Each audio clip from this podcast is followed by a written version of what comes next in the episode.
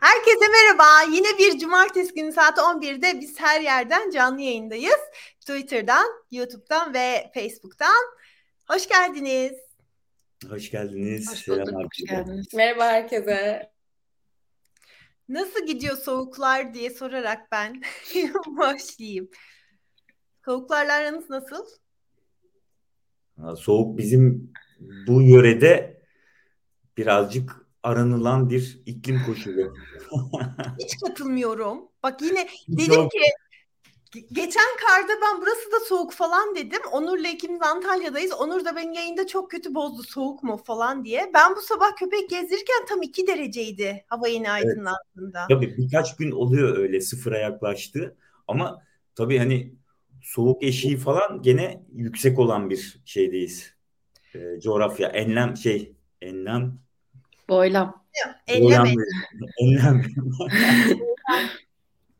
Onur, ama sen Ankara'da okumuştun galiba. Onlar artık bitti. Hani hiç hatırlamıyorum bile. Hatta organizmam da buranın iklimine uyum sağladı. Eskiden ben soğuk duş alabiliyordum mesela. Alamıyorum burada. Antalya'da yaşayan insanların tepkilerini vermeye başladı biyolojimde. Yani o işte insanın insanı hayvanının nasıl uyum sağladığını şeye, coğrafya, iklime gösteriyor aslında bir yerde. Adaptasyon. Evet. Doğru hukuki terim. Bu arada Gizem bizimle bugün. Gene bizimle olacak arkadaşlarımız var. İşin arka planında emek sarf eden. Hep beraber gene programa birazdan dahil olacak civcivler var ya da olduğunu umuyoruz. Böyle bir paldır küldür geldik bir cumartesi sabahı. Biz hep paldır küldür açıyoruz. Kendi aramızda sohbet ederken ben açıyorum diyorum ve açıyoruz. Oralarda hava ve havayla aranız nasıl diye Melike ve Gizem'e de soralım. Gizem sen buyur. Tamam. Ya burası çok soğuk. Bir haftadır falan ciddi bir soğuk var. Hatta 8 Mart akşamı birçok arkadaşım hasta oldu, yani o kadar soğuktu. Orada bir yere çöküp çorba içmek durumunda falan kaldık eylemin ortasında, yani öyle bir soğuk vardı. Şu an bir iki gündür dışarı çıkmıyorum ama ben de yüksek kesim bir yerde yaşıyorum. Şu an bayağı kar var. Zaten hani gitmek istesem bir yere gidemem. Yollar kapalı durumda. Mart'ta artık biraz bunları aşmamız gerektiğini düşünüyorum. Buradan yetkili mercilere böyle seslenmek istiyorum. Artık biraz daha bahara geçebilir miyiz şeklinde. Sıkıldık yani bu soğuktan, ama işte iklim krizi yani. Abuk subuk, geçen hafta çok sıcakken, günlük güneşlikken birden böyle şeyler olabiliyor. Evet. Burada açık havada bahar konserleri var.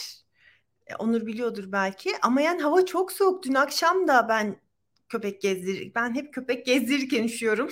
Çünkü o soğuk saatlerde köpek gezdirmem gerekmese dışarıda yürüyüş yapıyor olmam. Bu arada Işıl geldi. Hop, aldık. Merhaba. O arada Melike gitti, düştü. Okey. 4 limitimiz mi var? 4 kişi mi olması gerekiyor? Hayır. Geldim. Galiba. Merhaba Işıl. Görmeyeli değişmiş. Merhaba Melike. Çok günaydın. Geçmiş olsun. Evet. Geçmiş olsun demedik. Teşekkür ederim. Bileklerim açık artık. Böyle el salladı ya, dedim aha iyi. Evet. Daha iyi. Okey, biz o zaman konulara mı geçsek? Size ekibimizin arka planda çalışacak yeni arkadaşlarımızı, bireylerimizi tanıştırmak istiyoruz ama kameraları kapalı. Oğuz'la Feyza, kameranızı açarsanız siz yayını alacağım açtığınızda. O zamana kadar Gizem'le mi başlasak aslında? Bu hafta bir dava kazanıldı diye çok mutlu olduk.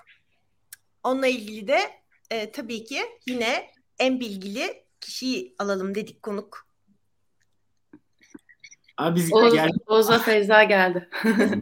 Merhaba. Çok güzel aldınız. Hoş geldiniz. Bir dakika, o zaman davadan önce sizi tanıtalım. Öyle davaya geçelim. Şimdi biz Oğuz yumuşak diye sığmadı mı acaba, yoksa bilmiyorum. Ya elim öyle alışmış öyle yazdım. Tamam.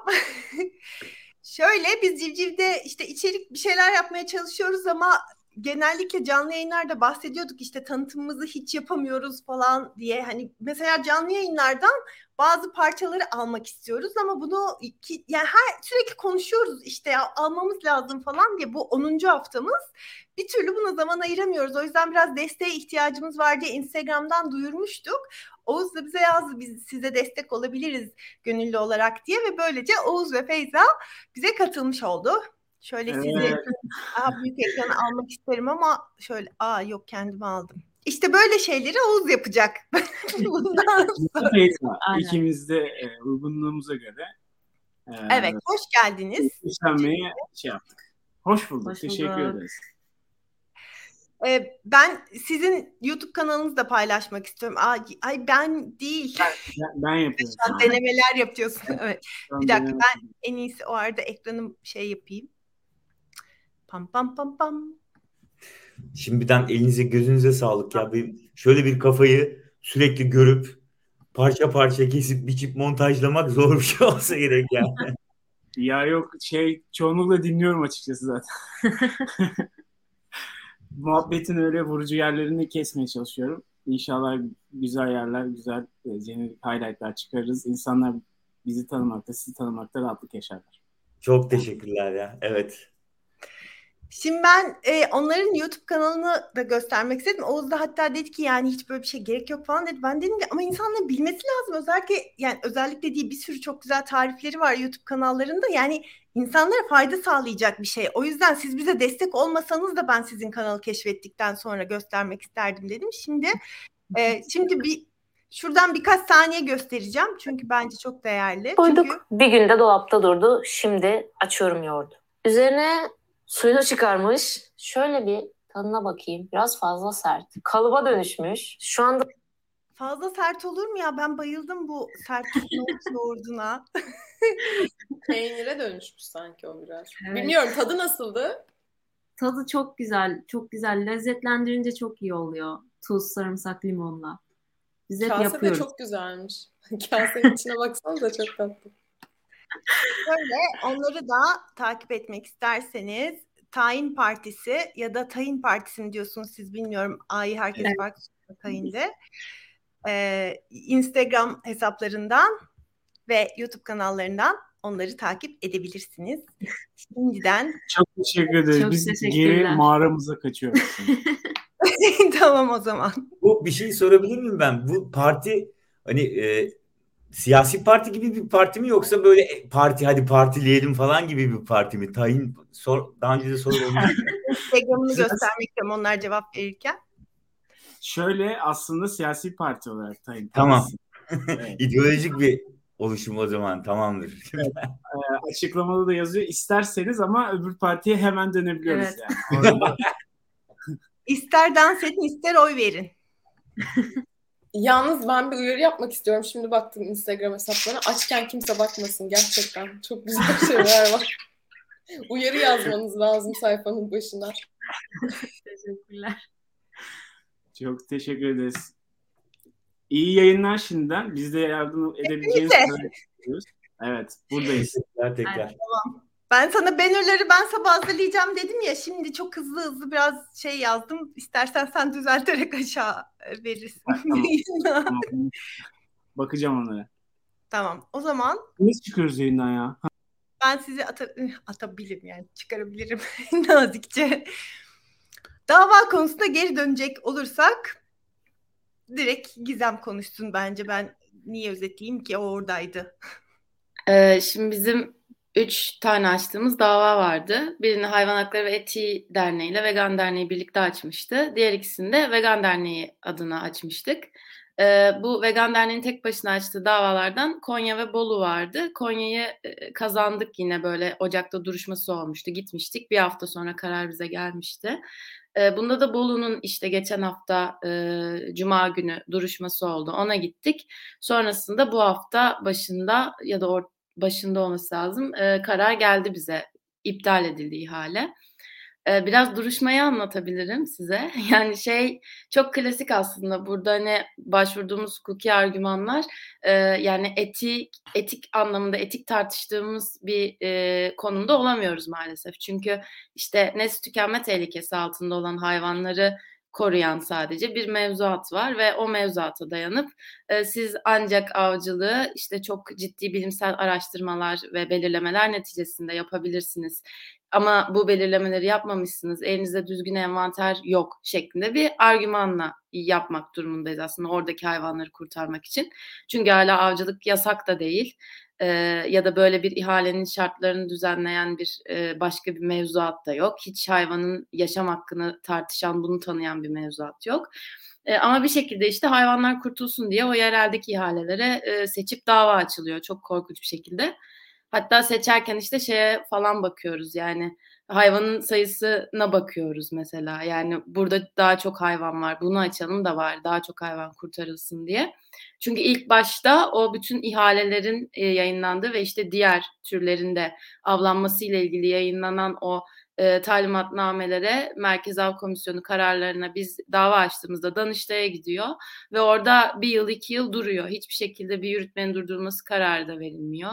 İncelenmiyor da zaten bir sonraki sene yenisi yayınlanıyor. Konusuz kalıyor dava. O yüzden en azından somut bir kazanım elde etmek için bu yereldeki ihalelere dava açılıyor.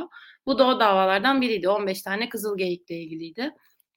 Duruşmaya gittik. Duruşmada Tarım Orman Bakanlığı'nın doğrudan vekili olmayan ama Bolu'da atadığı, konuşup yetki verdiği bir avukat arkadaşımız vardı. O mesela gelip direkt bize yaptı.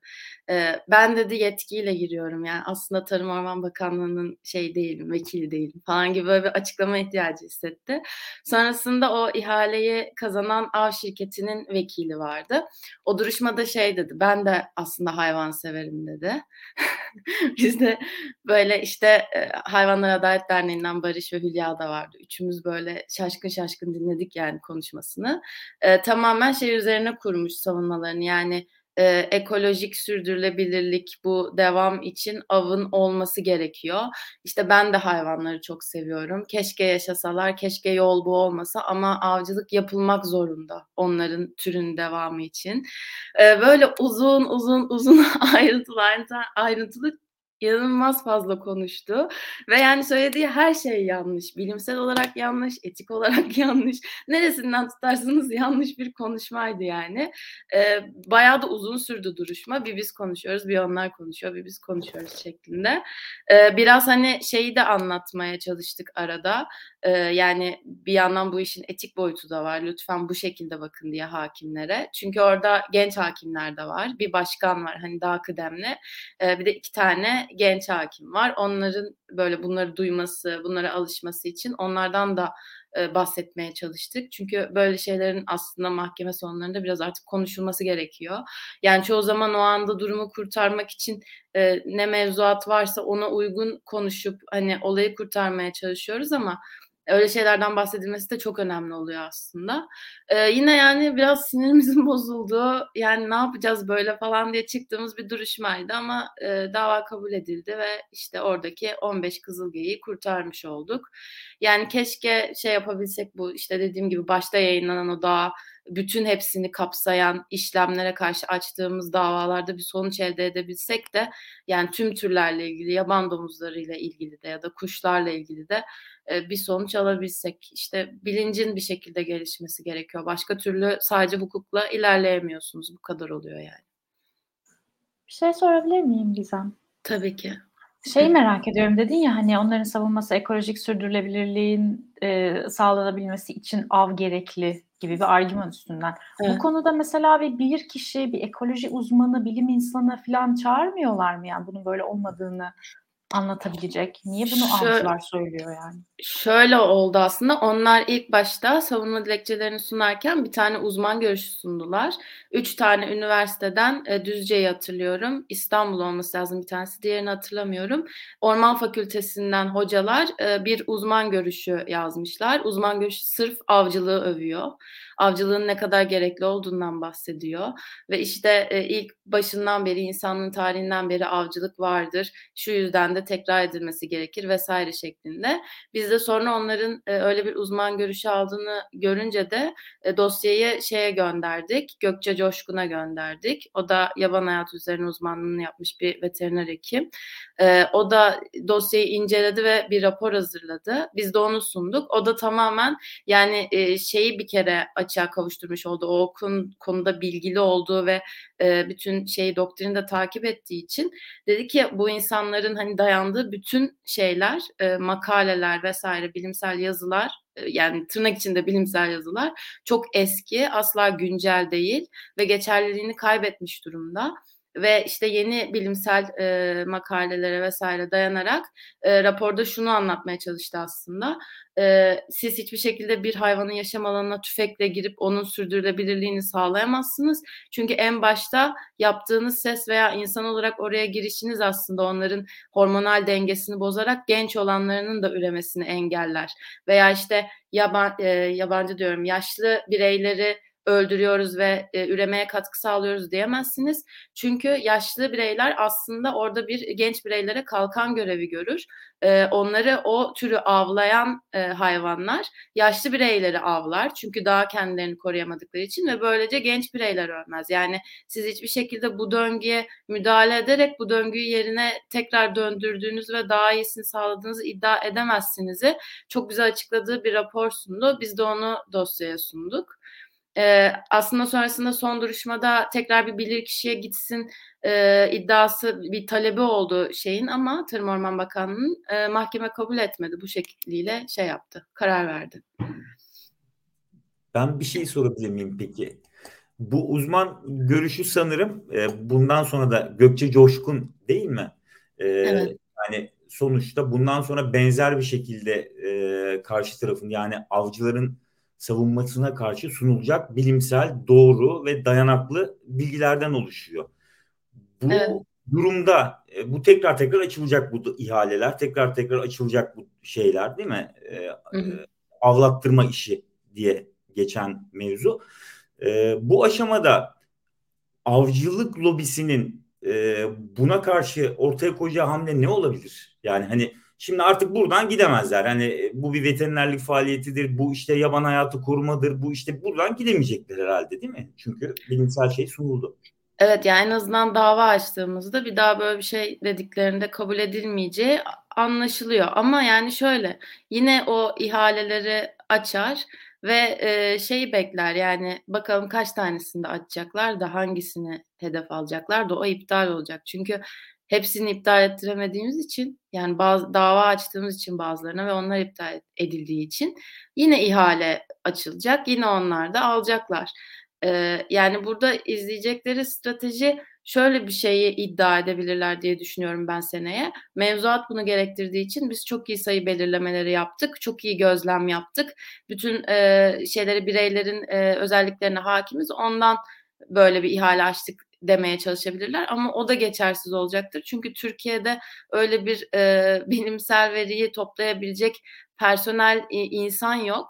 Öyle bir gözlem yapılabilecek bilimsel araçlar bizim elimizde yok. Bunlar yani bir de seneler boyunca yapılması gereken şeyler. Öyle ben gittim avlağa da yaptım, hadi yarın ihale açayım, öyle bir şey de değil.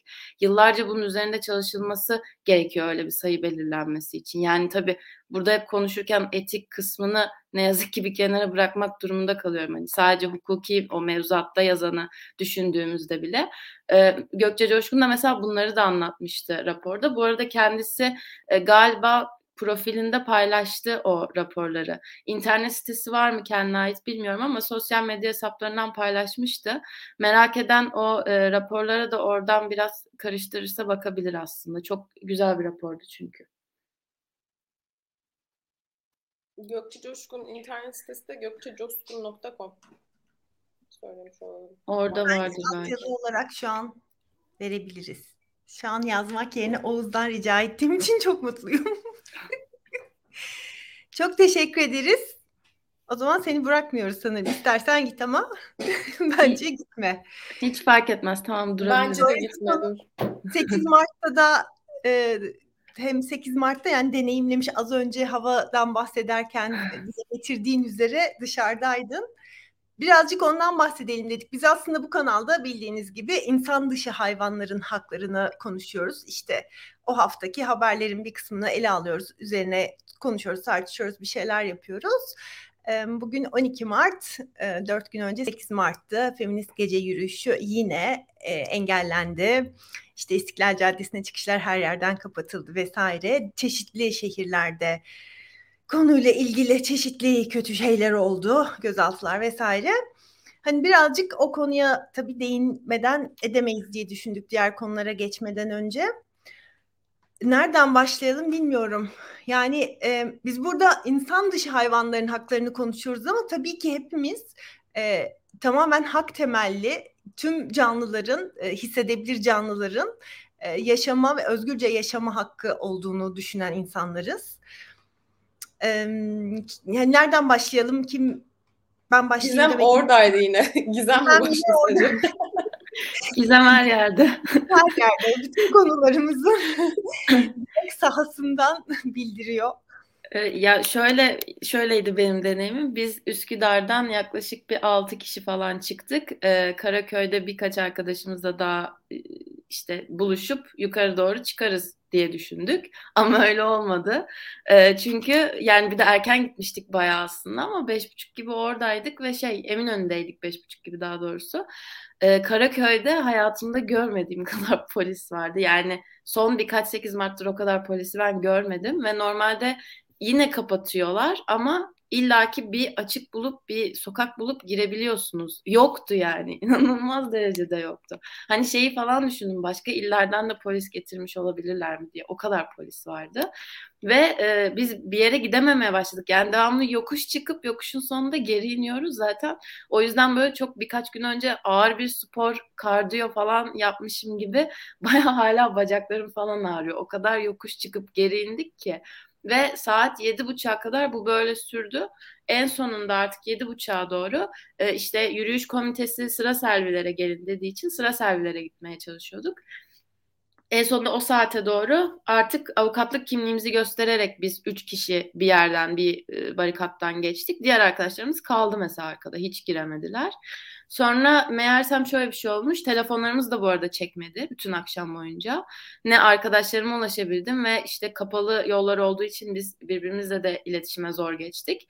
Ne de işte hani Twitter'ı vesaire yenileyemediğim için yürüyüş komitesine yazıyor, ne oluyor onu da göremedim.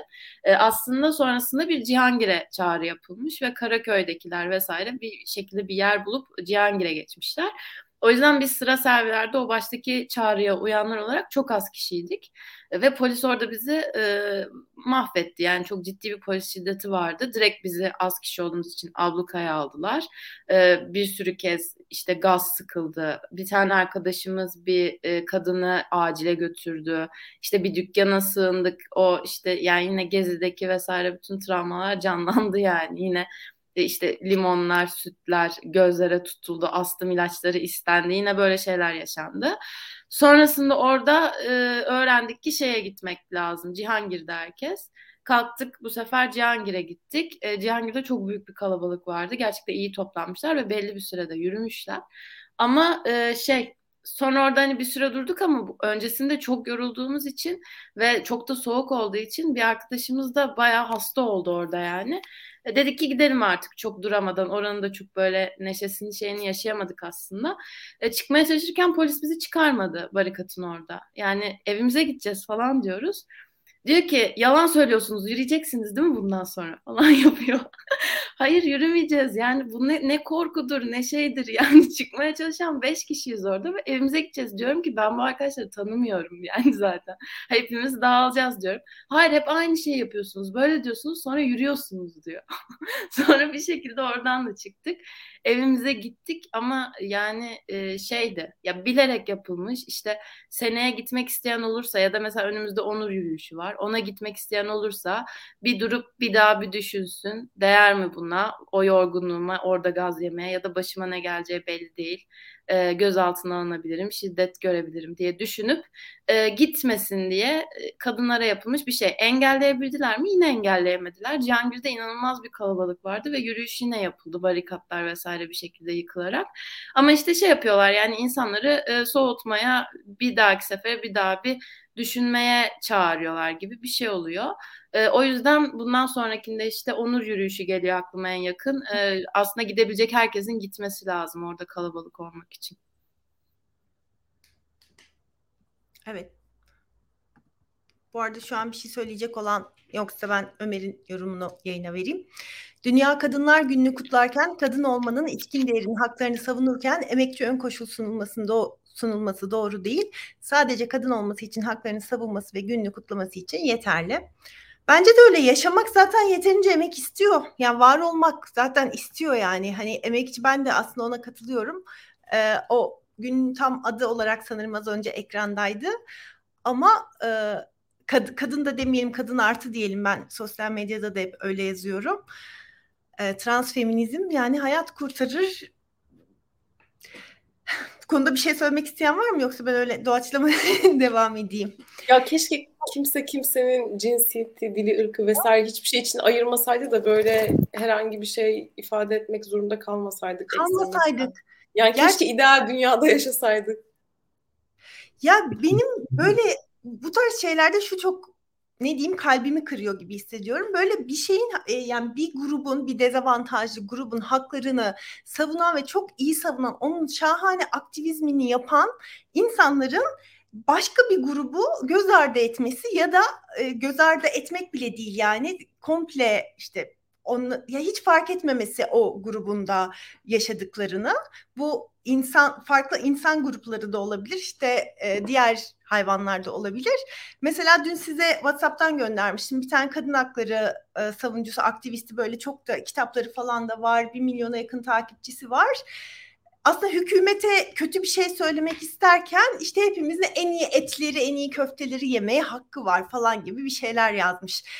Tamamen AKP'ye saldırı amacıyla bir şey yazmış. O işte ayrıntısını anlatmayayım. Bir şeye cevaben yazmış gibi. Ya da işte aynen Melike'nin de bahsettiği gibi, yani hani kadın işte yani kadın haklarını niye bizim savunmamız gerekiyor? Çünkü erkeklerle aynı haklara sahip olmadıkları için haliyle, yani kadın artılar da işte LGBT artı da buna gayet giriyor bence. Burada yani konu, çünkü herkesin aynı haklara ve özgürlüklere sahip olması, ya o öyle bu böyle falan gibi bu ayrımlarla çok bölünüyoruz. Yani her şeye böyle temel kapsayıcı bir hak mücadelesi olarak bakmamız gerektiğini düşünüyorum. Yani herhalde hepimiz öyle düşünüyoruz. Bütüncül bir mücadelenin altını çiziyor geldiğimiz nokta. Çünkü bu farklı gibi gözüken mücadele alanları aslında birbirlerini destekleyip birbirlerinden güç alarak, yani hani dünyanın bütün ezilenleri birleşini aslında olabilecek en kapsayıcı hale getirmek lazım belki de. Ve burada da zaten işte feminizmin geldiği noktada yapmaya çalıştığını biliyoruz. Nasıl kapsamının genişlediğini biliyoruz. İşte dışlayıcı olmayan feminizmin yükselişte olduğunu biliyoruz. Burada yani herhalde hak mücadelelerinde yer alan ve bunun özünü kavramış insanların diğer hak mücadeleleri alanlarında da varlık göstermesi sanırım bu dayanışmayı, bu deneyim paylaşımı, bu tartışmayı, bu farkındalığı arttıracak gibi geliyor bence. Evet, ben de şeyi ekleyecektim. Yani mücadelelerin ortaklığını niye bu kadar konuşuyoruz? İşte bütünleşik mücadele ediyoruz. Biz de türlerin yaşam hakkında işte 8 Mart'a özel program yapıyoruz. Haziran ayında Pride özel programları yapıyoruz. Sürekli LGBT artı vegan aktivistleri ağırlıyoruz. Bütünleşik mücadele diyoruz çünkü baskı mekanizmaları da aynı. Yani bütün bu ezilen ve dezavantajlı olan şu anda gruplara, yani azınlık, iktidar mekanizmaları içinde azınlık olan gruplara yapılan baskı mekanizması aslında aynı patriarka düzeninin içinde, aynı eril şiddet veya işte erkek şiddeti ne dersek adına, kadınlara da, LGBT artılara da, translara da bu şey fail erkek olmak zorunda değil, yani biyolojik olarak erkek olmak zorunda değil ama toplumsal cinsiyet gözüyle baktığımızda gene ona erkek şiddeti, eril şiddeti diyebiliyoruz. Çünkü aynı ataerkil düzeni içinde bu düzenin mağduru olan farklı düzlemlerdeki işte farklı türler veya farklı insan grupları. Dolayısıyla o sistem boyutunda baktığımızda neden mücadelenin de bütünleşik olması gerektiğini, işte neden feminist mücadelenin içinde veganların yer aldığını veya LGBT artıların olduğunu ve de tam tersi aslında daha iyi anlayabiliyoruz. Yani olay çünkü birazcık bütün bu sisteme yönelik bir hareket olması ve dolayısıyla tüm kollardan olması gerekiyor. Bir tanesini dışarıda bıraktığınızda bu sefer kendi failliklerinizi görmezden gelerek bir şey yapmış oluyorsunuz. O zaman da tabii çelişkili bir şey ve tabii ki de etkinliği de daha düşük oluyor aslında. Yani feministler transları dışladığında veya insan hakları konusunda mücadele ederken diğer türleri dışladığımızda o aslında o yapılan eylemin de gücünü de azaltan bir şey. Ve neticede de sonuca da vardırmayan bir şey oluyor. O yüzden de bütünleşik mücadele ediyoruz. Evet, benim çok insanla aram bozuldu böyle, mesela kadın hakları ile ilgili şahane bir insan olduğunu düşünüyorum ve böyle çok hani hayvanlar üzerinden hakaret ediyor falan, böyle minnoş özelden yazmaya çalışıyorum. Aslında bak dilimizde şöyle falan, yani bence öyle yazıyorum. Böyle pozitif sandviçle falan ne kadar yaptığı işleri takdir ettiğimin övgülerinin arasında ya acaba şöyle de demesek mi falan. Sonra işte insanlar o an savunduğu şeyle ilgili belki düzene çok öfkeli ve çok haklı olarak öfkeli olduğu için o öfke yansıyor öyle bir müdahale mesajı gelince. Ben onu mu diyorum, o anlamda mı diyorum, hep çünkü o anlamda mı diyorum falan gibi de bir şey var ya. Bir de ben kendi adıma şeyi de eklemek istiyorum. Sürekli yeni bir şeyler öğreniyoruz ve yani kendi belki failliklerimizi fark ediyoruz. Şimdi tam yayından önce Onur'la konuşuyorduk. Mesela ben Carol Adams'ın kitabını Etin Cinsel Politikası, adını unuttum ya.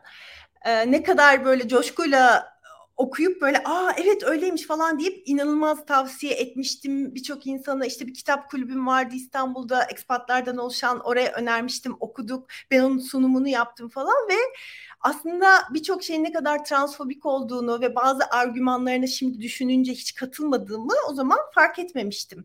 Yani şeye açık olmamız lazım hepimizin. Yeni bilgilere, yeni farkındalıklara, hani ben kimseyi ayırmıyorum, hiçbir insanı da işte diğer hissedebilir canlıları da dediğimiz noktada da belki de fark etmediğimiz bir şeyler yapıyoruzdur. O yüzden her türlü eleştiriye ve geri bildirime açık olmamız gerektiğini düşünüyor ve kendim öyle olmaya çalışıyorum. İşte onu da paylaşmak istedim. Yani bazen şey diye düşünüyorum. Acaba bugün söylediğim bir şeyin birini inciteceğini ya da bir ayrımcılığı pekiştireceğini fark edecek miyim yarın diye hep onu fark ederek ilerlemeye ve konuşmaya çalışıyorum. Bu şey işte politik doğruculuk değil mi? Artık hayatımızın merkezine yerleşmiş. Özellikle de dilde hani söyleyeceğimiz şeyin nerelere dokunacağını artık değişimi, dönüşümü ve bunun hızını yakalayamadığımız için kimi zaman o yüzden bir tedirginlik de yaratıyor. Yani diyebilir miyiz acaba? Evet, yani çok da kolay değil. Çünkü mesela ben şeyi yeni öğrendim.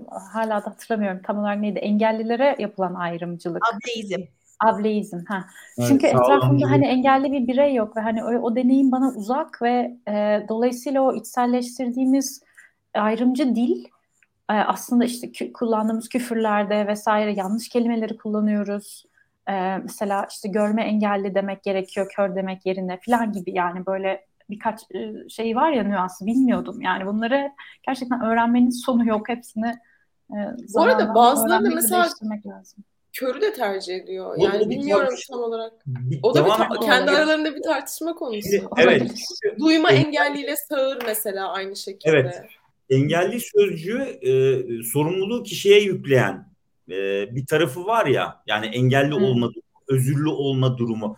Ama bazı engelli bireyler benim gözlemlediğim ve konuştuğum kadarıyla başkaları tarafından engellenmiş olmaya vurgu yaparak engelli sözcüğünü kullanıyorlar ki bunun daha görünür olmak için bir değerli bir fırsat olarak görüyorlar ama Kör ya da sağır bizim dilimizde hani geçen hafta da konuştuk ya, hakaret amacıyla kullanılıyor. Ya kör müsün? Ya işte sağır mısın ya falan.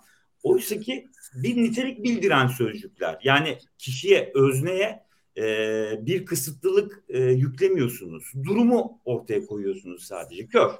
Görmüyor yani, o sebepten bu sebepten. Dolayısıyla bunu tercih eden insanlar da var, bireyler de var. Bu devam eden bir tartışma sanırım. Akademik olarak da devam eden bir tartışma. Vardığımız nokta sanırım engellinin en kullanılabilir sözcük olduğu şeklinde, ama o da değişip dönüşecek gibi gözüküyor sanki. Evet, ben de şişman kelimesinin örneğini vermiştim. Tam senin şu an kör demen gibi oldu.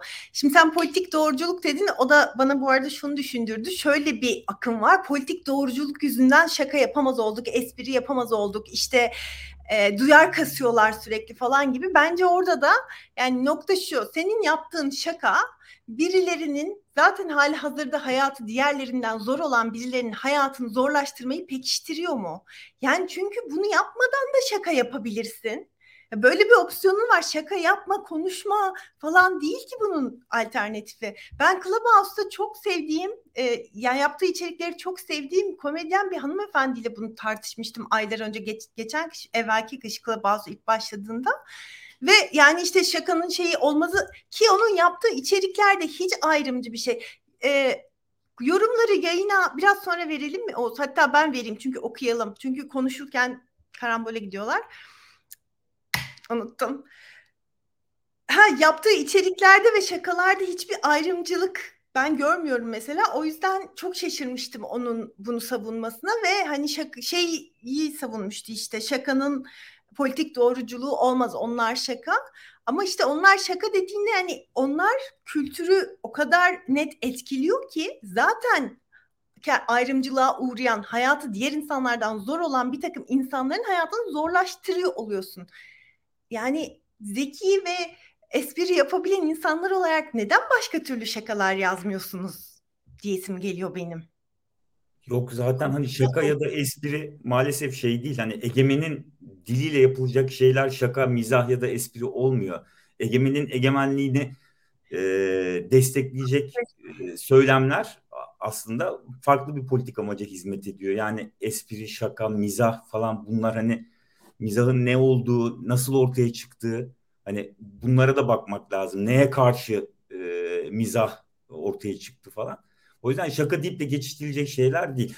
Kendisiyle ilgili bir şey olsa bakalım aynı şekilde bunu politik doğruculuk olarak eleştirecek mi? Yoksa bana neden bu ayrımcılığı uyguluyorsun mu diyecek. Ona da bakmak lazım herhalde. Evet. Onunla ilgili de ben bir komedyenin bu arada şeyini duymuştum, savunmasını. İşte bakın ben şişmanım ve şişman şakalarından asla alınmam falan diyordu. Tam bu cümleyi söylüyordu ama işte o kadar çok alanda ayrıcalıklı ki işte erkek, beyaz falan vesaire böyle bir sürü alanda cis erkek, heteroseksüel falan. Hani onu da öyle tamam okey zaten belki işine bile yaramış şişman olması. Yani bunu bir kanıt olarak gösterip de demek ki politik doğrucu olmamıza gerek yok. Dezavantajlı grupları hakaret ederek bunlara gülebiliriz'in bir kanıtı ve argümanı değil yani bu. Yorum okuyalım mı birkaç tane? Evet, yorum okuyalım ve sonra çok farklı konularımıza da geçelim bence. Evet, daha çok konumuz var. Çocuklara yapılan ayrımcılık da çok göz ardı ediliyor aslında. Sen çocuksun, çok büyük bir ayrımcılık söyleyeyim bence demiş Funda. Evet. Kesinlikle katılıyorum. Çocuk gibi de öyle hani şöyle yaptı çocuk gibi hani böyle işte çocuk gibi anlamıyor o yüzden manasında kullanıldığında bence de o da çok büyük bir ayrımcılık. Aslında çocuk gibi de bence çok yani iltifat olması gereken bir şey. O anlamda kullanılmıyor da yani çocuk gibi çünkü toplumsal değerleri henüz içselleştirmemiş ve daha geniş bir perspektiften algılayabiliyor konuyu anlamında da kullanılabilir ama öyle kullanılmıyor tabii. Bir gün herkes insana, hayvana, yeryüzüne özgürlük diye bildiğinde dünya daha güzel bir yer olacak ama umarım çok geç olmaz. Kesinlikle bütünleşik mücadele olması gereken, Onur'un bir paylaşımı vardı. Ayrımcılıklar birbirinden beslenen bir ağacın kökleriydi. Kesinlikle baskı mekanizması aynı. Bu da Işıl'ın dediğini destekliyordu az önce sanıyorum. İrem'in yorumunu tam anlamadım. Başka biri okumak ister mi? Daha anlayarak okur belki. Sanırım Feyza'ya bir şey demişler. Ama Feyza'nın yazdığı bir şey yok ki. Ben de şaşırdım. Feminizmin yeterli olmadığını ispatladı bize. Neyle ilgiliydi? Postun altındaki yorumlarda hangi postu onu da bilemedik. Başka bir şey herhalde. Başka bir paylaşım. Eğer linki varsa göndersene İrem ya. Onu da bakalım. Ben bunu az önce okuyup anlamadım. Baktım chatte acaba bir şey mi cevap diye. Öyle bir de gelmedi. O zaman çok konumuz olduğu için bir sonraki konuyu hop geçtik. Evet, bir sonraki konumuz neymiş? Yapay etmiş. Vallahi bitmedi yani. Bitmedi. Şimdi burada da konu şu. Bu basında birkaç farklı web sitesinde, farklı yerlerde bu hafta yer aldı. Yapay etlerin yüksek miktarda hayvan kanı içerdiği ortaya çıktı. İşte araştırma sonuçları diye. Araştırma sonuçları diye yer aldı. Bir araştırma falan yok ortada ve bahsettikleri yapay etler zaten yani çok iyi ve net şekilde biz bunu biliyoruz ki başka bir iddiaları da yok. Yayına ben doğru şeyi veriyorum değil mi? Heh, veriyormuşum. Şeyden yapılanlar FBS yazıyor, işte burada da yazıyor. FBS'de fetal bovine serum açılımı, fetal işte fetal yani ceninden, bovine'de birkaç farklı hayvanın toplamına deniyormuş. İşte sığır, bufalo falan filan gibi. Onlardan yapılan serumdan olan bir yapay et. Şimdi burada şey karışıyor. Bitkisel etler, bitkisel hani ete benzeyen işte öyle şekil verilmiş köfteydi, dönerdi falan filan soyadan, glutenden vesaire yapılanlarla bunlar konuya uzak olan insanların kafasında komple karışıyor benim anladığım kadarıyla. Çünkü bu haber işte veganlara kötü haber falan diye de verildi birçok yerde. Halbuki zaten veganlarla ilgili bir ürün değil. Piyasada olan bir ürün de değil henüz. Bu konuda da doluyor. Tamamen yine yanlış habercilik işte ya. Yani clickbait olayı, başka bir şey değil. Evet. Böyle hayvanlar... Sonuçta vegan değil bu yani. Vegan olan bir şey değil zaten bu. O yüzden değil. De... Konunun veganlıkla alakası yok ama veganlıkla alakası var. Yapay et konusu tartışma dışı. Hani veganların mücadelesinin dışında bir konu. Fakat hani Bill Gates'in avaneleri olan biz veganların işte kandırıldığı işte yapay et. Halbuki kapitalizmin yeni bir pazar payı yaratmak için ortaya koyduğu bir girişim yapay et yani. Hani düşünecek olursanız hani bunun öncüsü de belli. Öncüsünün dünyadaki konumu, amacı, gücü de belli düşündüğünüzde. Fakat işte bir yerinden tutmak kolay oluyor maalesef bazılarımız için ve oradan bir eleştiri üretmeye çalışıyor insanlar. Ya hayvan sömürüsü var mı? Var. Vegan değil. Yapay eti savunan veganlar var mı? Şöyle var sanırım benim gözlemlediğim. Daha az hayvan öldürülecek. Fakat hiçbir zaman hayvan kullanımının yanlış olduğu düşüncesini ortaya koymayacak yapay et. Çünkü gene bir yerinde, bir köşesinde bir hayvan sömürüsü olacak. Bu bağlamda da vegan değil. Bu bağlamda da hayvan kullanımının karşıtlığı içermiyor. O yüzden hani bunu artık ayırmamız gerek. Bu yapay, biz Bill Gates'in askerleri de değiliz. Yani hani birçok insan Bill Gates'in işte kandırdığı, işte ne bileyim işte bak ya da evrimde bizi geri götürmeye çalışıyorlar. İşte gerekli şeyleri alamayacağız. Bunun içine bir şey maddeler kattılar, bizi işte kontrol edecekler falan, bu çiftlik tartışmaları gibi.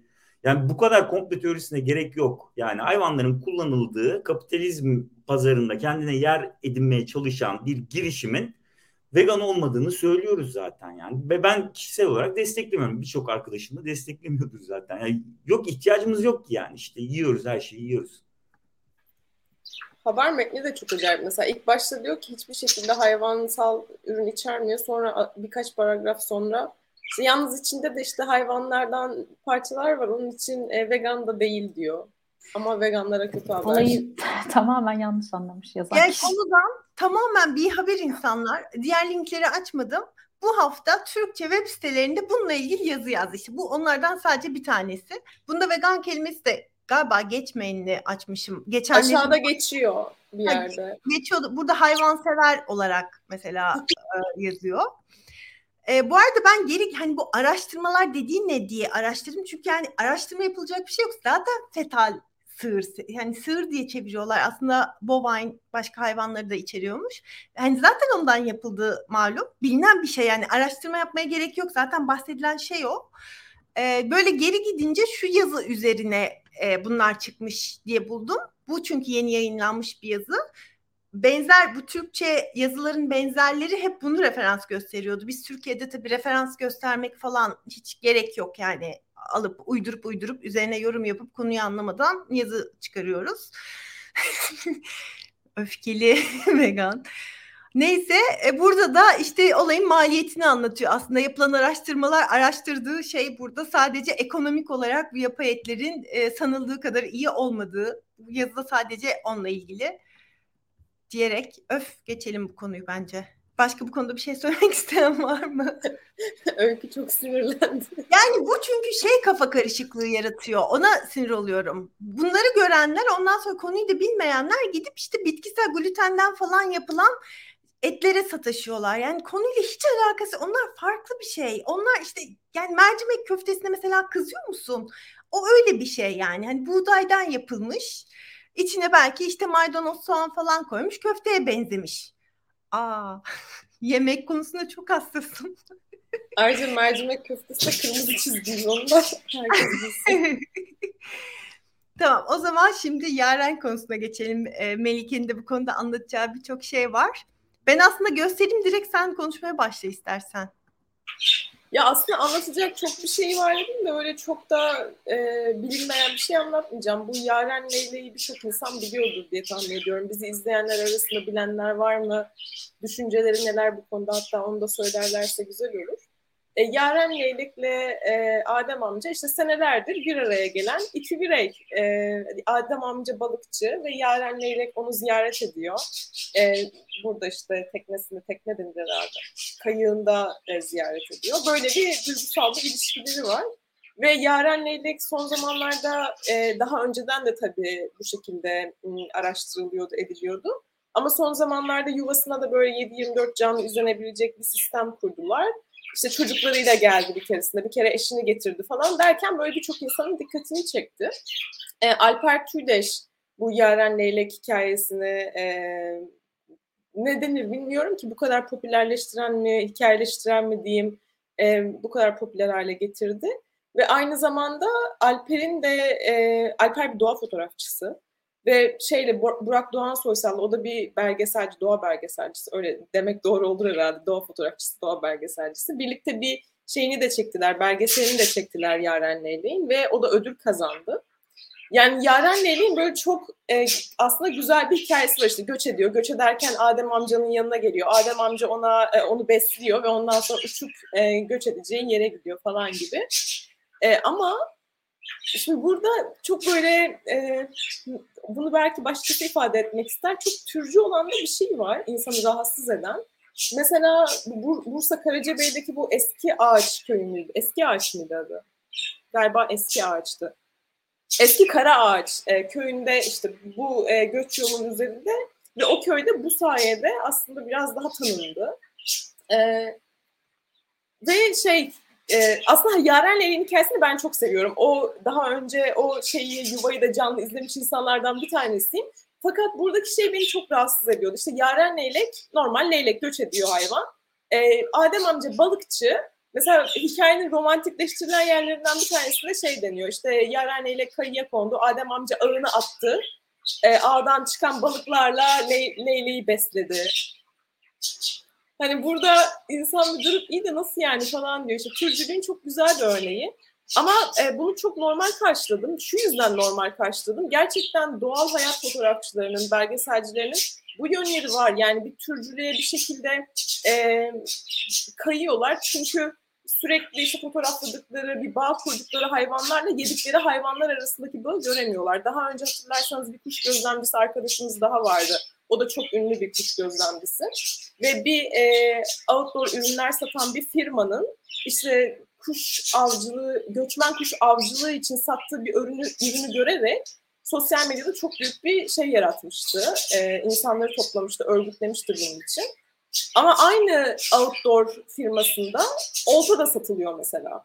Ama kimse buna bir şey dememişti. Ve bu bahsettiğimiz bu hayvanlarla ilgili romantizmi yapan, işte doğal hayatı öven insanların çok büyük bir kısmı da, bilmiyorum Alper Tideş vejetaryen ya da vegan mıdır ama en azından benim bildiğim diğer arkadaşlarım böyle bir tarafı da yok. Yani hayvanların bir kısmını yüceltip bu şekilde fotoğraflayarak, belgesellerini çekerek överken Diğer kısmı için tamamen görmezden gelerek yaşıyorlar ve işte işin bu kısmı insanı biraz sinirli bozuyor tabii. Beni bozuyor en azından ve burada acaba şey diyorum, biz mi hata ediyoruz? Yani biz olayları ayrı ayrı görmek zorundayız da elimizde olmadan birleştiriyor muyuz acaba? Yani mesela Yaren Leylek hikayesi tamam çok güzel. Geri kalan her şeyi bırak. Adem amca onu neyle besliyormuş umursama. Böyle mi olmak zorunda? Yoksa gerçekten bütünden değerlendirmeli miyiz bilmiyorum. Siz bu konuda ne söyleyeceksiniz? Bu görseli birçok vegan da paylaştı bu hafta. Ben de belki şu açıdan paylaşıyorlardır dedim. Yorumsuz paylaşanlar oldu. Hani bakın bir leylek işte hisleri var. İletişim kurulabiliyor. Tekrar aynı yere geliyor falan. Hayvanların birey olduğunu fark ettirmek adına paylaşmışlardır belki diye umdum. Gördüğüm kadarıyla ama hiçbiri işte bu hani balıkçılık falanla ilgili yorum benim gördüklerim yani yapmamıştı. Öyle bakmaya çalıştım. Işıl'dan evet. Bunu yapmak zorunda mıyız işte ondan emin olamadım. Yani hikayeyi beğenip tamam çok güzel ne kadar güzel leylek gelmiş çok da duyguları varmış bağlantı kurmuş deyip orada kesmemiz mi lazım acaba? En azından kendi akıl sağlığımız için. Ben bunu kendi kafamda yaptım. Herhalde öyledir diye kendimi rahatlatmak için yani. Çünkü yani mutlu vegandan öfkeli veganı geçmemek için değil. Yani tabii burada insanlar bu tür hikayelere de açlar biraz. Ben hem oradan da bakıyorum. Yani bu kadar işte artık hayvan soylarının tükendiği ve yani çok korkunç bir vaziyetteyiz. Bir ekokırımın ortasında. Zaten bütün hayvanlarla ilişkimiz hiçbiriyle neredeyse kalmıyor. Zaten sömürü üzerine kurulu bir ilişki var. Hani bu tür eşit görülebilecek hikayeler insanları gerçekten vicdanen bir nebze rahatlatıyor sanırım, o yüzden viral oluyor. Ama dediğiniz gibi işte türcülüğün böyle biraz da süptil, çok belirgin olmayan, biraz deşince veya vegan bir bakış açısıyla anlaşılabilecek bir yanı da biz yani insanlar genel olarak belli bir türle ally oluyorlar, yani müttefik oluyorlar ama bir türle veya bir veya iki türle müttefik olup o türlerin besin zincirinde daha yediği veya tükettiği türlere ise işte orada türcülük dediğimiz onların yaşam hakkını da bu sefer yok sayıyorlar. Burada leylekle arkadaş olmuş insanın balığın yaşam hakkını yok sayması gibi veya işte ne bileyim köpekleri bu şekilde gene müttefik, bilmiyorum doğru kelime olur mu ama köpeklerle böyle bir ilişki kurmuş insanların da işte köpeklerin yiyeceği ne bileyim tavukları falan mesela bu sefer mal, gıda, eşya neyse o konuma indirmeleri gibi, yani tüm hayvanlara ve tüm türlere eşit bir bakış açısını sağlamak biraz zor geliyor herhalde insanlara. İşte bu vegan, zaten bu yüzden veganlıktan bahsediyoruz, bu yüzden etik veganlık konuşuyoruz. Ama böyle bir şey var yani, belki psikolojik bir şeydir. Melike olsa bunu biraz daha açıklayabilirdi belki burada. Psikolojiyle alakası var gibi geliyor bana. Bir de şey de var. Özür dilerim onu. Melike, yapmak zorunda mıyız diye sordun, bıraktın ya. Bence zorundayız. Şöyle, çünkü hani bu yapalım diye de ben kendimi zorlamıyorum. Bunun için görüyorsun zaten. Hani dedik ya, bu üstün bir beceri değil. Hani konuyla ilgili hassasiyetlerin geliştiğinde bu fotoğrafa baktığında zaten yanlışı görmeye başlıyorsun. Bunlar ne oluyor? Ne sağlıyor? Ben ne Adem amcayı suçlayabiliyorum, ne Alper Küldeş'i suçlayabiliyorum. Konu çok daha büyük bir mesele. Yani hani burada sadece yanlışı göstermek için fırsatlar tanıyor. Mesela ben şöyle örnekler üretmeye başlıyorum kafamda. Ya diyorum, şimdi av davalarını konuştuk. Biraz önce Gizem anlattı değil mi? Toplumun daha çoğunluklu bir kesiminin karşı olduğu bir eylem değil mi? Av dediğimiz biraz daha kamuoyu desteğinin alınabildiği başlıklardan bir tanesi. Hayvanat bahçesi geliyor arkasından falan filan. Yani şimdi Adem amca yerine Veli dede olsaydı elinde bir tüfekle Yaren Leylek'i ya da onun yavrularını ya da başka bir kuş türünü avlamış olsaydı ve onun bir ayıyla kurmuş olduğu yabandaki işte ayı gelip işte onun avladıklarından işte Veli dede ona götürüp verseydi bir kısmını, ayı her sene o tarihte o saatte gelseydi fotoğrafçı, yani mesela Yaren Leylek'in buradaki fotoğrafın dışında bu sefer av olduğu bir senaryo aklıma geliyor. Yani bağlantıları kurmak için herhalde bu şeyleri İplikleri mi uzatmak lazım insanlara? Bu iplikleri uzatmak için de sanırım bu tartışmaları yapmamız gerekiyor. Yoksa yani Alper Küldeş sen ne biçim doğa fotoğrafçısın, bak orada işte balıklar, bu sanırım ulaşmıyor. Ya altta yatan bu. Bu bir gerçek. Evet yani hani orada mesela bir akbaba olsaydı Adem amcanı bekleyen çok ilgi çekici olmayabilirdi Yaren Leylek kadar. Çünkü Yaren Leylek'le kurduğumuz bağ biraz daha sanırım.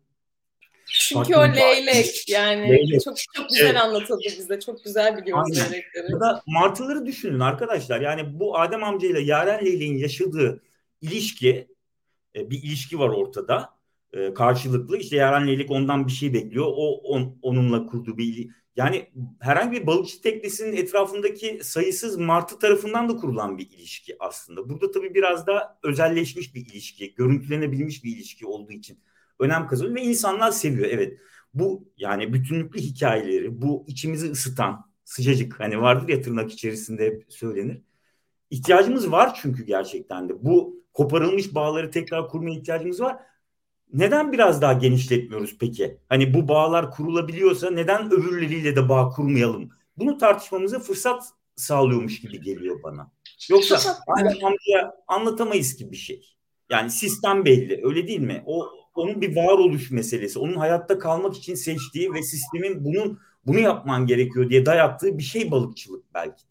Ya da Alper Küldeş'e ya sen ne biçim işte bilmem ben diyemiyorum açıkçası ama sanırım su kaçırmak kulağa belki de. Bir de o suyu balıkçılık, özür dilerim Melike, balıkçılıkla ilgili devamlı kaçırmamız gerekiyor aslında. Çünkü o çok diğerlerinden, bütün türlerden çok farklı bir yerde insanların kafasında. Yani Melike de dedi ya işte hikayenin en romantize edilen bölümü ağların atı. Yani şiirlerde, şarkılarda, romanlarda işte hani en basitinden bir açtığınızda Türk dizisinde bile böyle bir balıkçı amca olur. İşte zengin çocuğu onun yanına gider, dertleşir falan filan ya, hep böyle bir balıkçıların ve balıkçılığın romantize edilmesi hali var. Onun dışında da insanlar biraz mahsul gibi görüyor bunu. Sadece hani denizden toplanan bir şeymiş gibi. Yani mesela şu an artık bir şeyleri tartışırken tamam belki hala veganlıkla ilgili bile çok büyük bir, yüksek bir bilinç yok. Ama en azından etrafında bir vegan olan biri bir inekle ilgili atıyorum böyle bir şey gördüğünde, yani yanında köpek var ve et yiyor şeklinde, en azından bir artık bunun bir arka planı oluşmuş, belki bir aklına gelebiliyor bile olabiliyor ama balıkçılıkta bu hiç yok. Yani mesela hakim rapor hazırlarken ne kadar balık öldüğünü öğrenemiyor çünkü TÜİK ton şeklinde açıklıyor ölen balıkları. Yani o kadar korkunç bir ayrım var aslında. Bir de hep hissedemiyor, işte 3 saniye sonra her şeyi unutuyor gibi bir algıyla şey yapıldığı için, balıklar düşünüldüğü için iyice onlara böyle bir bitki muamelesi yapılıyor. Ya ben şöyle bir şey okumuştum, ne kadar doğru bilmiyorum ama galiba en kapsamlı, yani ilk defa böyle balıklarla ilgili kapsamlı bir araştırma, hissedebiliyor mu vesaire diye ta 2000'lerde falan yapılmış aslında. Yani o kadar çok uzun yıllar boyunca balıkların hiçbir şey hissetmediğine eminmişiz ki ve hep kendi insan merkezli bakış açımızla onların hiçbir şey hissedemeyeceğine emin olmuşuz ki kendimize hiç benzetemediğimiz için. Zaten daha çok yeni balıklar araştırılıyor ve geçen gün şeyi görmüştüm. Aynada mesela kendilerini gördüklerini de tanıyabiliyormuş balıklar. Böyle bir bilimsel çalışmanın sonucunda böyle bir şey daha yeni bunu yani ortaya çıkarabiliyorlar ve balıklarla ilgili bilinç çok aşağı düzeyde olduğu için, yani Melike'nin dediği gibi kendi akıl sağlığımız için belki de ay ne kadar güzel bir hikaye dememiz gerekiyor ama insanların işte Onur'un dediği gibi bu sefer de kulağına su, en fazla kaçırmamız gereken türlerden biri belki de. Çünkü her tür için ister istemez ayrı bir bilinç seviyesi ve ilerleme var diye düşünüyorum ben de.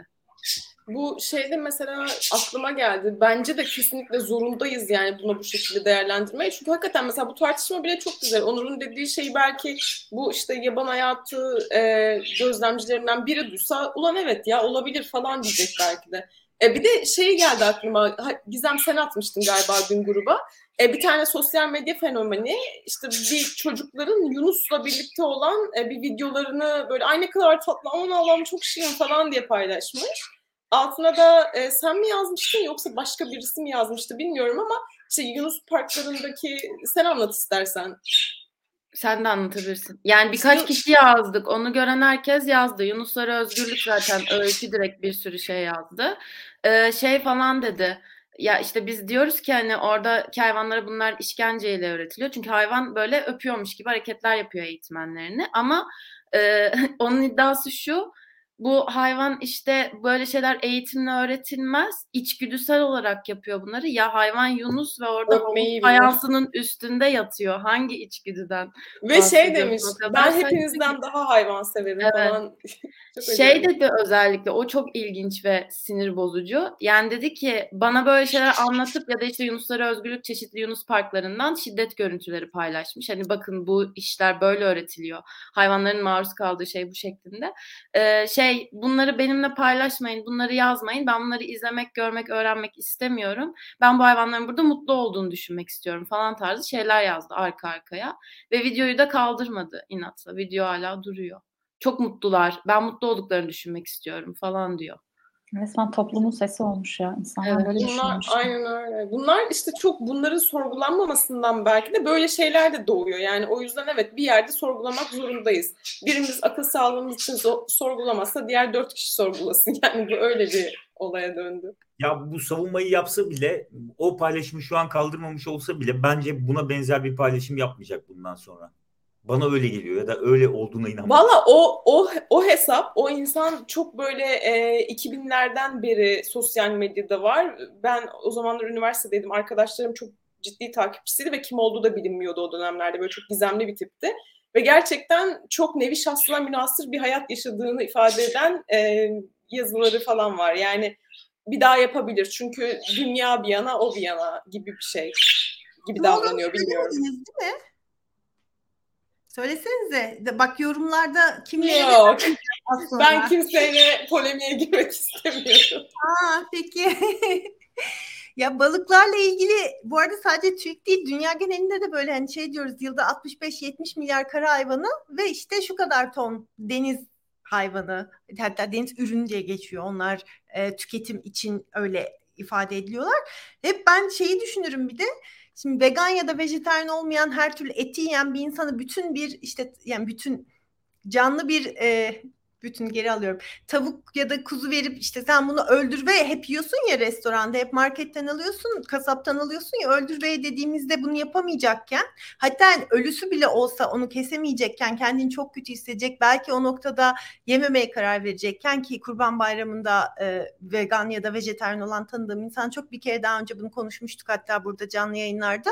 Öyle olduğu halde balıkların çoğu bütün olarak servis ediliyor, çok büyük olmayanlar yani yemek için. Bütün olarak alıyor işte insanlar, evde belki temizliyor ya da restoranda yiyorsa yine tabağında bütün olarak geliyor. Hani öyle bir algı blokajımız var ki denizde yaşayanlarla ilgili.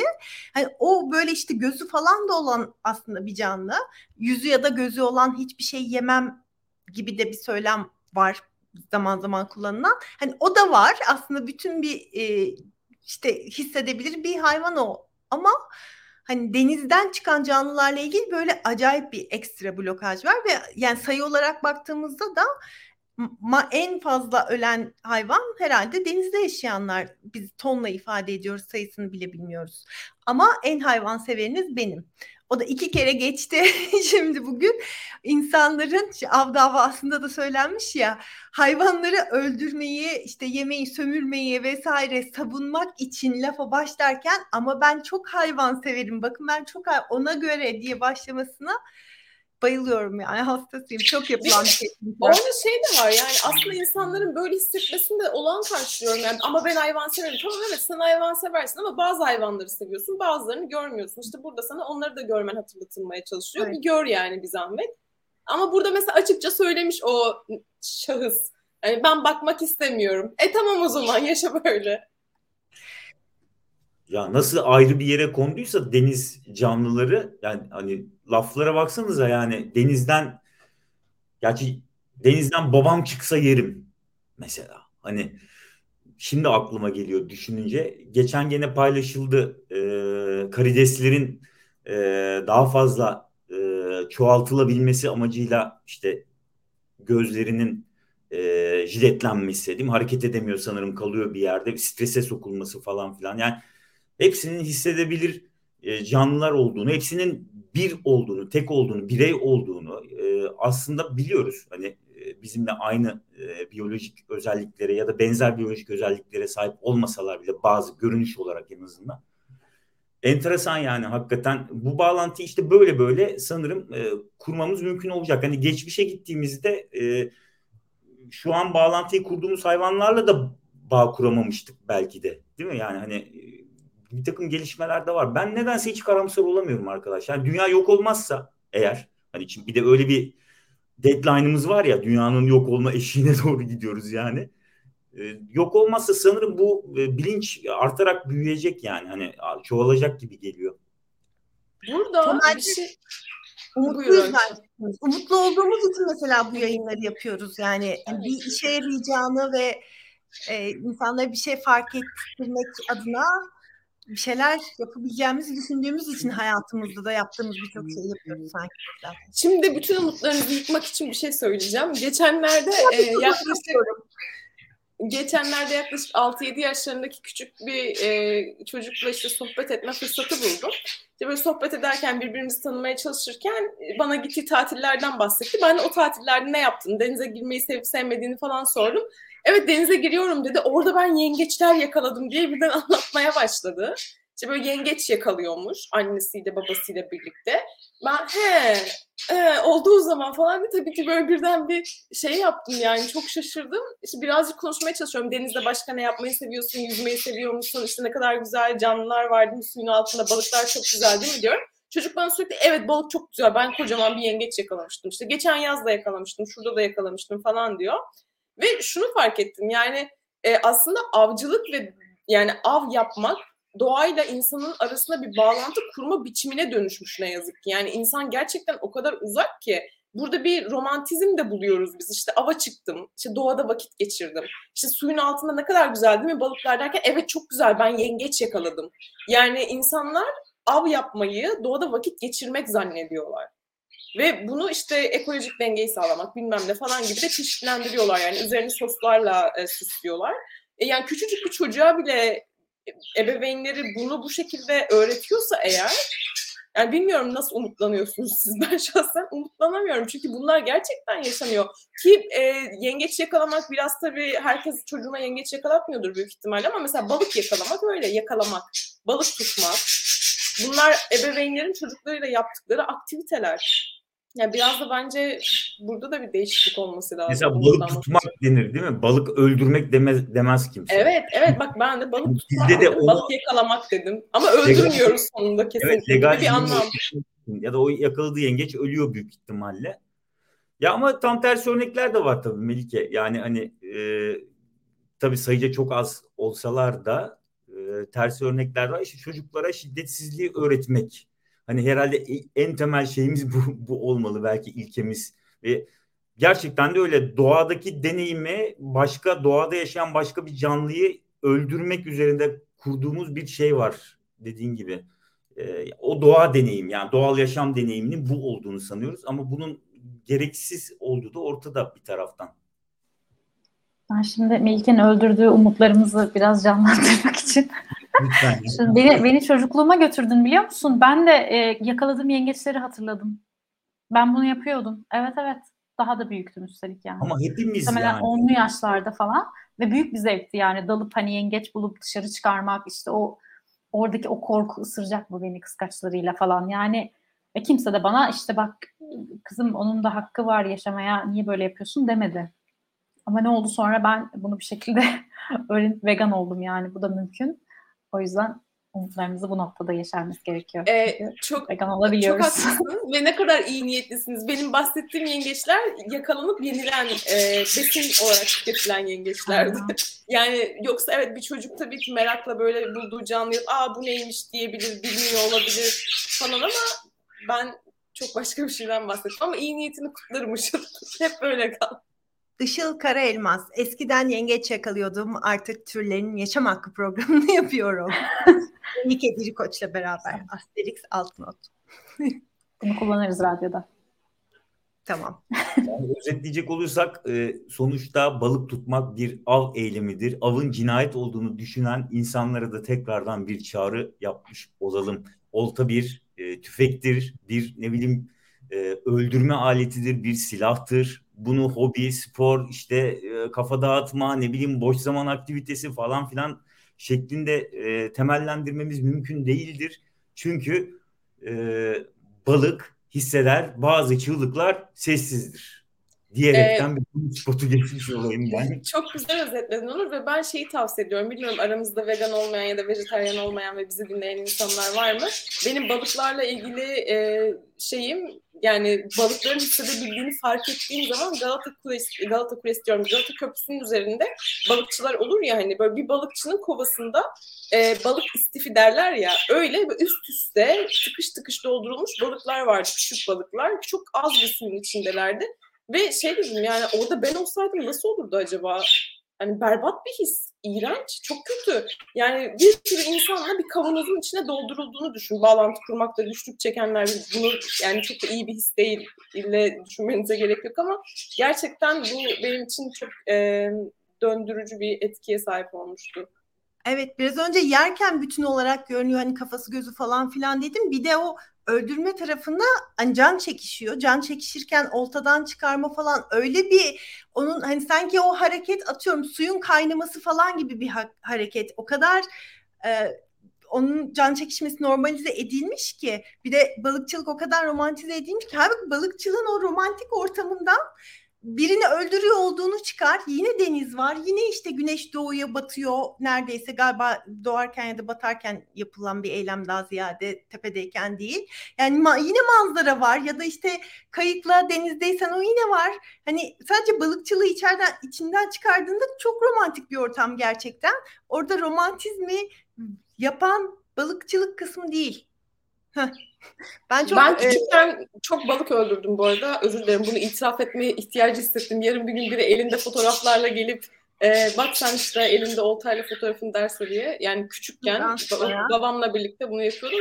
Yani o zamandan sonra zaten bir daha hiç yapmadım. En son herhalde 8-9 yaşımda yapmışımdır ama bak düşün, insanlar 7 yaşındaki bir çocuğu oraya götürüp eline olta verip bir balığı elleriyle öldürmesine bir beis görmüyor bunda. Görmemiş yani. Ben bunun ne kadar delice bir şey olduğunu şimdi görüyorum yani. Bunu yapmamam gerekiyordu bence ve bunun pişmanlığını şu an yaşıyorum. Hani hep de şey diyorlar ya, çocuğunuzu vegan besliyorsunuz ama o çocuğun rızası var mı diye. Yani benim öyle bir şey, bir balık öldürmeye rızam yoktu ama onun bir balık öldürme eylemi olduğunu ben anca fark edebildim. Ya. Umarım mutlusundur baba. Buradan sana da sesleniyorum. Yorumlara geçelim mi? Sonraki konuyu bu arada bugün bence hiç ele almayalım. Aksi bir düşünceniz varsa söyleyiniz sayın civcivler. Senin dediğinle alakalı olarak Funda diyor ki, ben mesela hayatımda hiç balık veya hissedebilen deniz canlısı yemedim ve sanırım bu tam olarak dediğin noktayla ilişkilerini bütün görmek, çünkü hayvanın tamamını görüyordum. Ben mesela maalesef hiç öyle değildim. Hatta şeyde ablam yemiyordu ve balık yemek, balık çok faydalı, balık yemeniz gerekiyor durumu olduğu için hani ben yediğim için hep aferin alıyordum. O yüzden hani işte yemeye zorluyordum kendimi çocukken. Dünyanın yok olması değildi. Bu da Onur'un dediğiyle ilgili. Evet. Evet, yanlış bir şey kullandım ben. Dünyanın yok olması böyle kendi kendine yok oluyormuş gibi. Tabii ki insanın etkisiyle yok olan, daha doğrusu şey, yani beraberinde de birçok türü götürdü, götürmeye de devam ediyor. Hani yok ettiğimiz türler var. Hani nesli tükenen türler. Ama evet, güzel, sağ olsun Funda düzeltmiş. Dünya yok olma, edilgen bir şey değil yani. Yok oluş. Evet.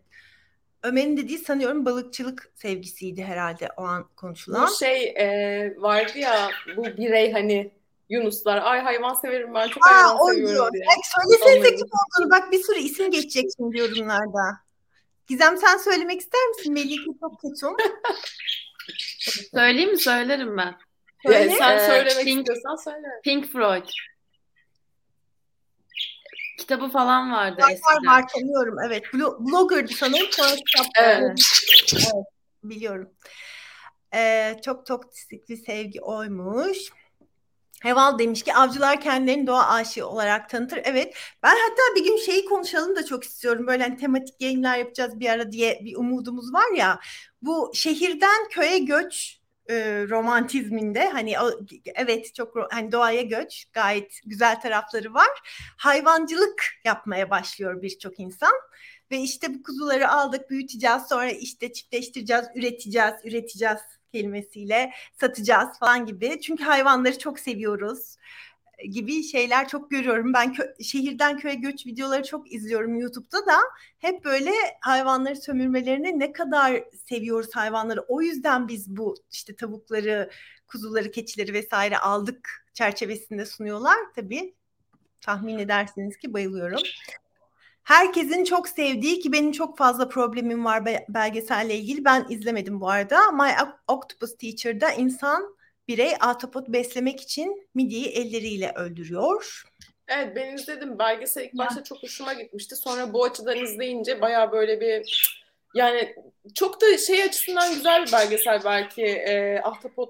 Ahtapotlarla ilgili bir deniz canlısının aslında nasıl hissedebildiği, düşünebildiğiyle alakalı fikir vermesi anlamında, ama dediği çok doğru Tuba'nın. Yani orada da başka bir tür al ye diye böyle öldürülüyor ama midye işte ya. Kimse o bağlantıyı görmüyor. Tuba vegan bir sinema eleştirmeni olarak hani ufuk açıcı yorumlar yapmıştı. Hatta videonun altına da bir yorum. O yorumdan sonra daha farklı değerlendirme şansı bulmuştum. Hatta cevap yazıyordum ben ona falan. Sonra işler yoğunlaştı. Şimdi hatırladım tekrardan. Hadi kaldığım yerden devam edeyim. Onun bu katkı sağlayan yorumuna da bir teşekkür etmiş olurum diye düşünüyorum şimdi. Ben çok övmüştüm çünkü o belgeseli.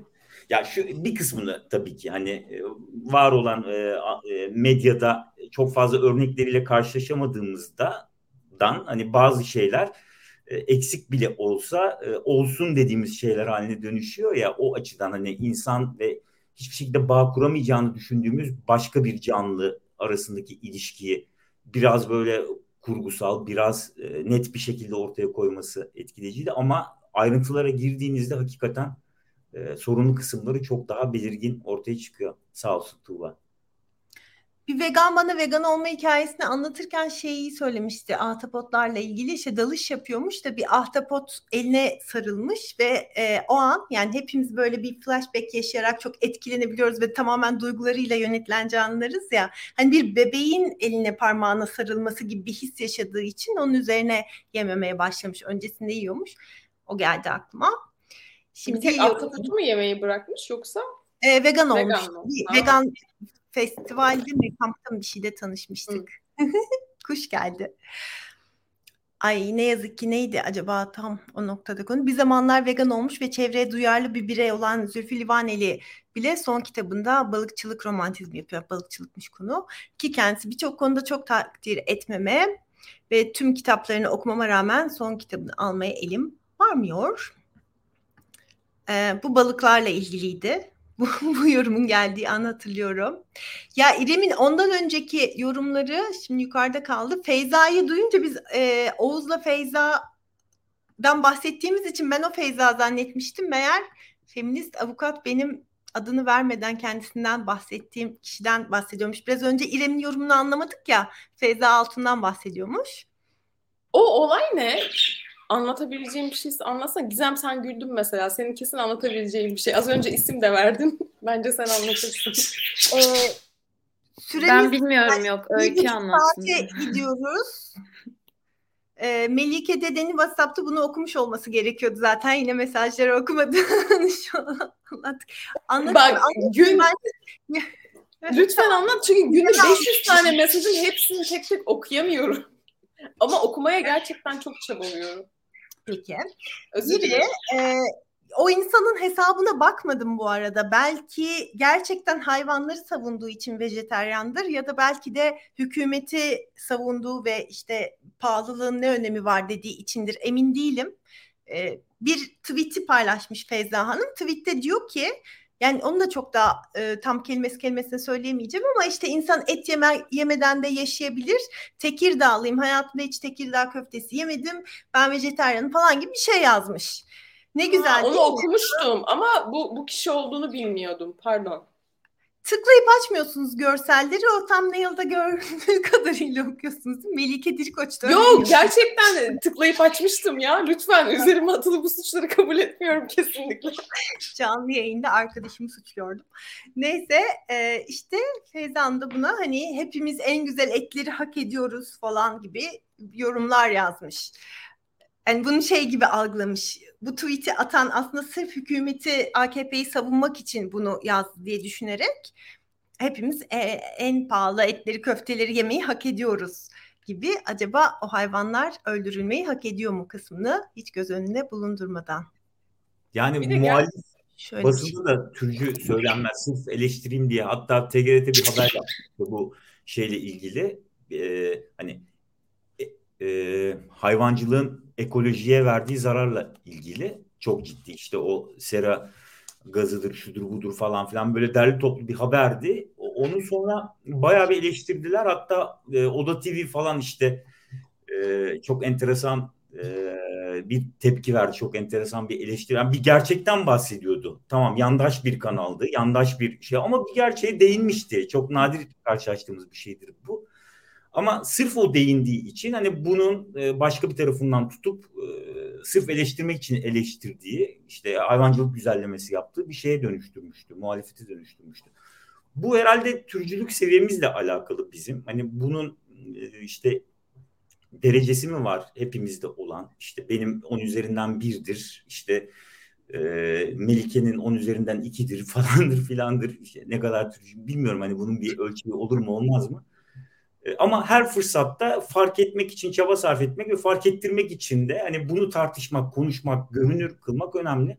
Ben bir de bir şey söylemek istiyorum aslında. Bu işte gene bir haber kanalında insanlar sağlıklı besine ulaşamıyor diye uzun uzadıya böyle 3-4 dakika haber yapıldı geçen. Ve sağlıklı besinden de ne kastedildiğini tahmin etmişsinizdir. Yani hani sağlıklı besin dendiğinde şu an fiyatları artan hayvansalları kastediyor aslında. Ama bir taraftan hani buradaki sağlıkla alakalı tezatlığın da görünür olmasını arzu ediyorsunuz. Bir taraftan da işin sınıfsal bir boyutu da var. Yani o hani bu kesişimsel mücadelelere işte böyle şey işte feminizme, LGBT'yi artı hareketine bir eleştiri sunulur ya arkadaşlar. Hani ya da işte ne bileyim bu bütünleşik mücadelenin sınıfçılık hakkında çok fazla bir şey söylemediği. İşte sistem eleştirisini, kapitalizm eleştirisini çok fazla yapmadığına dair bir şey vardır. Bir eleştiri vardır. Hani neresinden tutulur bilmiyorum. Bilmiyorum hani işte dönüyor dolaşıyor. İş maalesef herkesi sömürmeye programlanmış olan sistemi üstesinden gelmemizle çözülebilecek bir problem olduğunu hissettiriyor. Bunu da şey yapmak istiyorum. Hani diyoruz ya işte balıkçı Adem amca tamam yerden yere vuralım. İşte bilmem ne onu şöyle yapalım böyle yapalım ama işte daha bütünde o sömürgeyi olumlayan mesleklerin hayatlarını sürdürmesi için uygun ve tek seçenek olduğunu insanlara öğreten sistemi de bizim delik deşik etmemiz gerekiyor sanırım. Ya bu arada isimler söylüyoruz hani şunu söyledi bunu paylaştı falan diyoruz ama ben hep şey diye bakıyorum olaya. Yani şunu söyledi ama orada aslında benim eleştirdiğim o söylenen şey ve o söylenen şey değişebilir. Yani o kişi fikrini değiştirebilir. Hani en başta 8 Mart'la ilgili konuşurken de kendi adıma dedim her gün başka bir şey fark ediyorum. Acaba bugün söylediklerimde yarın ayrımcı bir şey mi fark edeceğim diye düşünüyorum. O yüzden hani ben kendi bakış açım hiç bireyleri eleştirmek şeklinde değil, söylemleri, argümanları, ifadeleri eleştirmek. Çünkü onlar değişir zaten. Yani değişime açık ve yeni bilgiye ve farkındalıklara açık insanlar da değişiyor zaten. Hepimiz de bunun birer örneğiyiz. Peki aynen. Sence de mi eleştirmemeliyiz? Ben bunları görmek istemiyorum diyenleri. Bu düşünceyi eleştirmeliyiz. Belki bu insanla iletişim kurabiliyorsak hani olan şeyleri görmemek çözüm değil gibi şeyler demeliyiz ama hani bunu diyen insan yarın öbür gün bunları göstermek için çalışan bir aktiviste dönüşebiliyor. Bunun farkındalığıyla hareket etmek lazım. Yani ya da tam tersi de olabiliyor. O tersi de olabilir. O düşman ve o işte öbür taraf ve o ölümün yanında falan diye bir durum değil de şu an bakış açısı oradan gibi geliyor bana. Şu an oradan bakıyor ama başka bir yerden bakması da mümkün ve umarız bakar şeklinde. Yorumlara devam edeyim mi? Çok biraz karıştı aslında. Şu sondan tekrar gideyim. Kesinlikle sorun sistemde ama sistemi değiştirip dönüştürecek olanlar bireyler olduğu için önce birey değişmeli ki çevresi de değişsin. Vegan olun. Evet. Şu Zülfü Livaneli ile ilgiliydi. Sosyal hayatını etkilediği için sosyal ortamlarda et gelirse önüne reddetmemiş ama veganmış bir ara. Bilmiyorum. Kayahan gelmiş bu arada. Kayahan arkadaşım gördüm. Buradan Kayahan'a selam ederim. Bir dakika, nereye kadar okumuştum acaba? Oltaya da ağ görmek yeterli olmuyor sanırım. Sonuçta onlar da ölüm aleti ama onlar artık birçok insanın algısında sorun yaratmıyor maalesef. Çok romantik. Yaren'le ilgili bir hayvanla insanın dostluğu bu. Yaren dostluk geliştirildiği insana yaklaştığı için sevildi. Gerisini sömürebiliriz. Tam bununla ilgili Funda'nın bir yorumunu görmüştüm. İnsanlarla hayvanların bir arada hareket edebiliyor, ilişki kurabiliyor olduğunu göstermek insanlara iyi gelse de bu bir noktada insan merkezciliğe dönüşebiliyor. Evet, yani tabii insan tarafından bakılmış oluyor. İnsanla iletişim kurduğu için bu çok tatlı. Ve aynı anda da ondan fayda sağlamıyorsak bunu çok tatlı olarak göstermemiz ve hikayesini paylaşmamız okey. Ama fayda sağlıyorsak ve öldüreceksek paylaşmayalım, yoksa bir bilişsel çelişki yaşarız. Bunu verdim, pardon, neyi vermedim, şunu yine vermedim. Bazı insanlar balıkçı beslediği için geliyor. Balıkçı beslemese leylek aç kalabilirdi gibi düşünenler de oluyor bu durumlarda. Evet, sanırım o hikayenin paylaşılmasında bunun da etkisi olabilir. Son iki yorumdayız sanırım. Doğanın kuralı döngüsü olduğunu iddia ediyorlar. Korkunç bir safsata öğretiyorlar. Sanki insan hayvanların haklarını gasp etmeden yaşayamayacakmış gibi. İşte biz ayaktayız, yaşıyoruz yani, bakın örnek. Geçen Ömer Madra Açık Gazete'de bahsetti. Ömer Madra'ya da çok saygı duyuyorum ama bir etik vegan olarak haberleri sunarken beni şaşırtıyor. Adam balıkçı ya, balıkçı. Arada yeni yorum gelmiş aşağıda. Melike dedeye kişisel olarak geldi bu galiba. Yorumları bitirdik. Tuba demiş ki My Octopus Teacher'dan Vegan Gazete'de bir yazı yazmayı planlıyorum demiş. Tuba'nın yazılarını takip edin. Gerçekten çok güzel film eleştirileri, film incelemeleri var ve önerileri var. Onu önceki yayında da söylemiştim, bu yayında da söylüyorum. Funda'nın yazılarını da takip edin. Funda da çok iyi içerik hazırlıyor. Bana bazen şey geliyor, işte çocuğum için türcü olmayan yayınlar, işte edebiyat ya da sinema alanında falan, ben de Tuba'nın yazılarını gönderiyorum falan. İşte onun öyle bir serisi var. Evet, çok güzel de bir seri ya. Gerçekten onu takip eden insanlar var. Hakikaten ellerine sağlık. Bu arada sen az önce dedin ya, kim ne kadar türcü, hani bunun bir seviyesi var mıdır falan diye. Şimdi aklıma geldi Funda. Vegan Gazete'ye ne kadar türcüsünüz anketi yazalım. Girsinler insanlar, ne kadar türcü oldukları. Arkadaşım, sen arkadaşlarınla kişisel konuşmak için yayınımızı kullanıyorsun şu an. Bir saatlik yayını 1,5 saate bitiriyorum. Benim yüzümden mi? Benden ötürü mü gerçekten? Ben mi konuştum o kadar? Onur'un hiç mi günahı yok? Sadece son cümleyi için. Arkadaşlarını. Son konumuza atlıyorum, haftaya konuşuruz diye düşünerek. Tamam. 16 Mart'ta Netflix'te Bad Vegan diye bir belgesel mi o? Yayına girecek. Onu da izleyip haftaya konuşmayı düşünüyoruz. Haberi olmayan ve izlemek isteyecek olan ve Netflix abonesi olanlar varsa işte böyle bir şey girecekmiş yayına. O zaman başka son sözler, bir şey söylemek isteyen var mı? Netflix'ten sponsorluk almadık. Hiçbir yerden sponsorluk almıyoruz. Almıyoruz. Ama birer paket tofu gönderse bir fena mı olur? Yani... Bu konuda da gördüğünüz gibi üzgünüz yani, övünmüyoruz, üzülüyoruz. Mercimek köftesi de olur. Mercimek köftesi. Evet, o zaman herkese çok teşekkür ederiz. Geldiğiniz, bizi izlediğiniz için. Tüm platformlarda ismimiz Civciv Kreatif, bizi takip ederseniz yaptığımız ek hafta içi yayınlarından da haberdar olursunuz. Bu hafta yapmadık, 8 Mart'a tekabül ettiği ve yürüyüşle aynı saatlere denk geldiği için. Ama önümüzdeki haftalarda yapacağız demek istiyorum. Kısmet.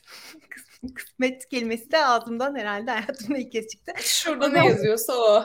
Yapacak bir şey yok. Nasip. Teşekkür ederiz.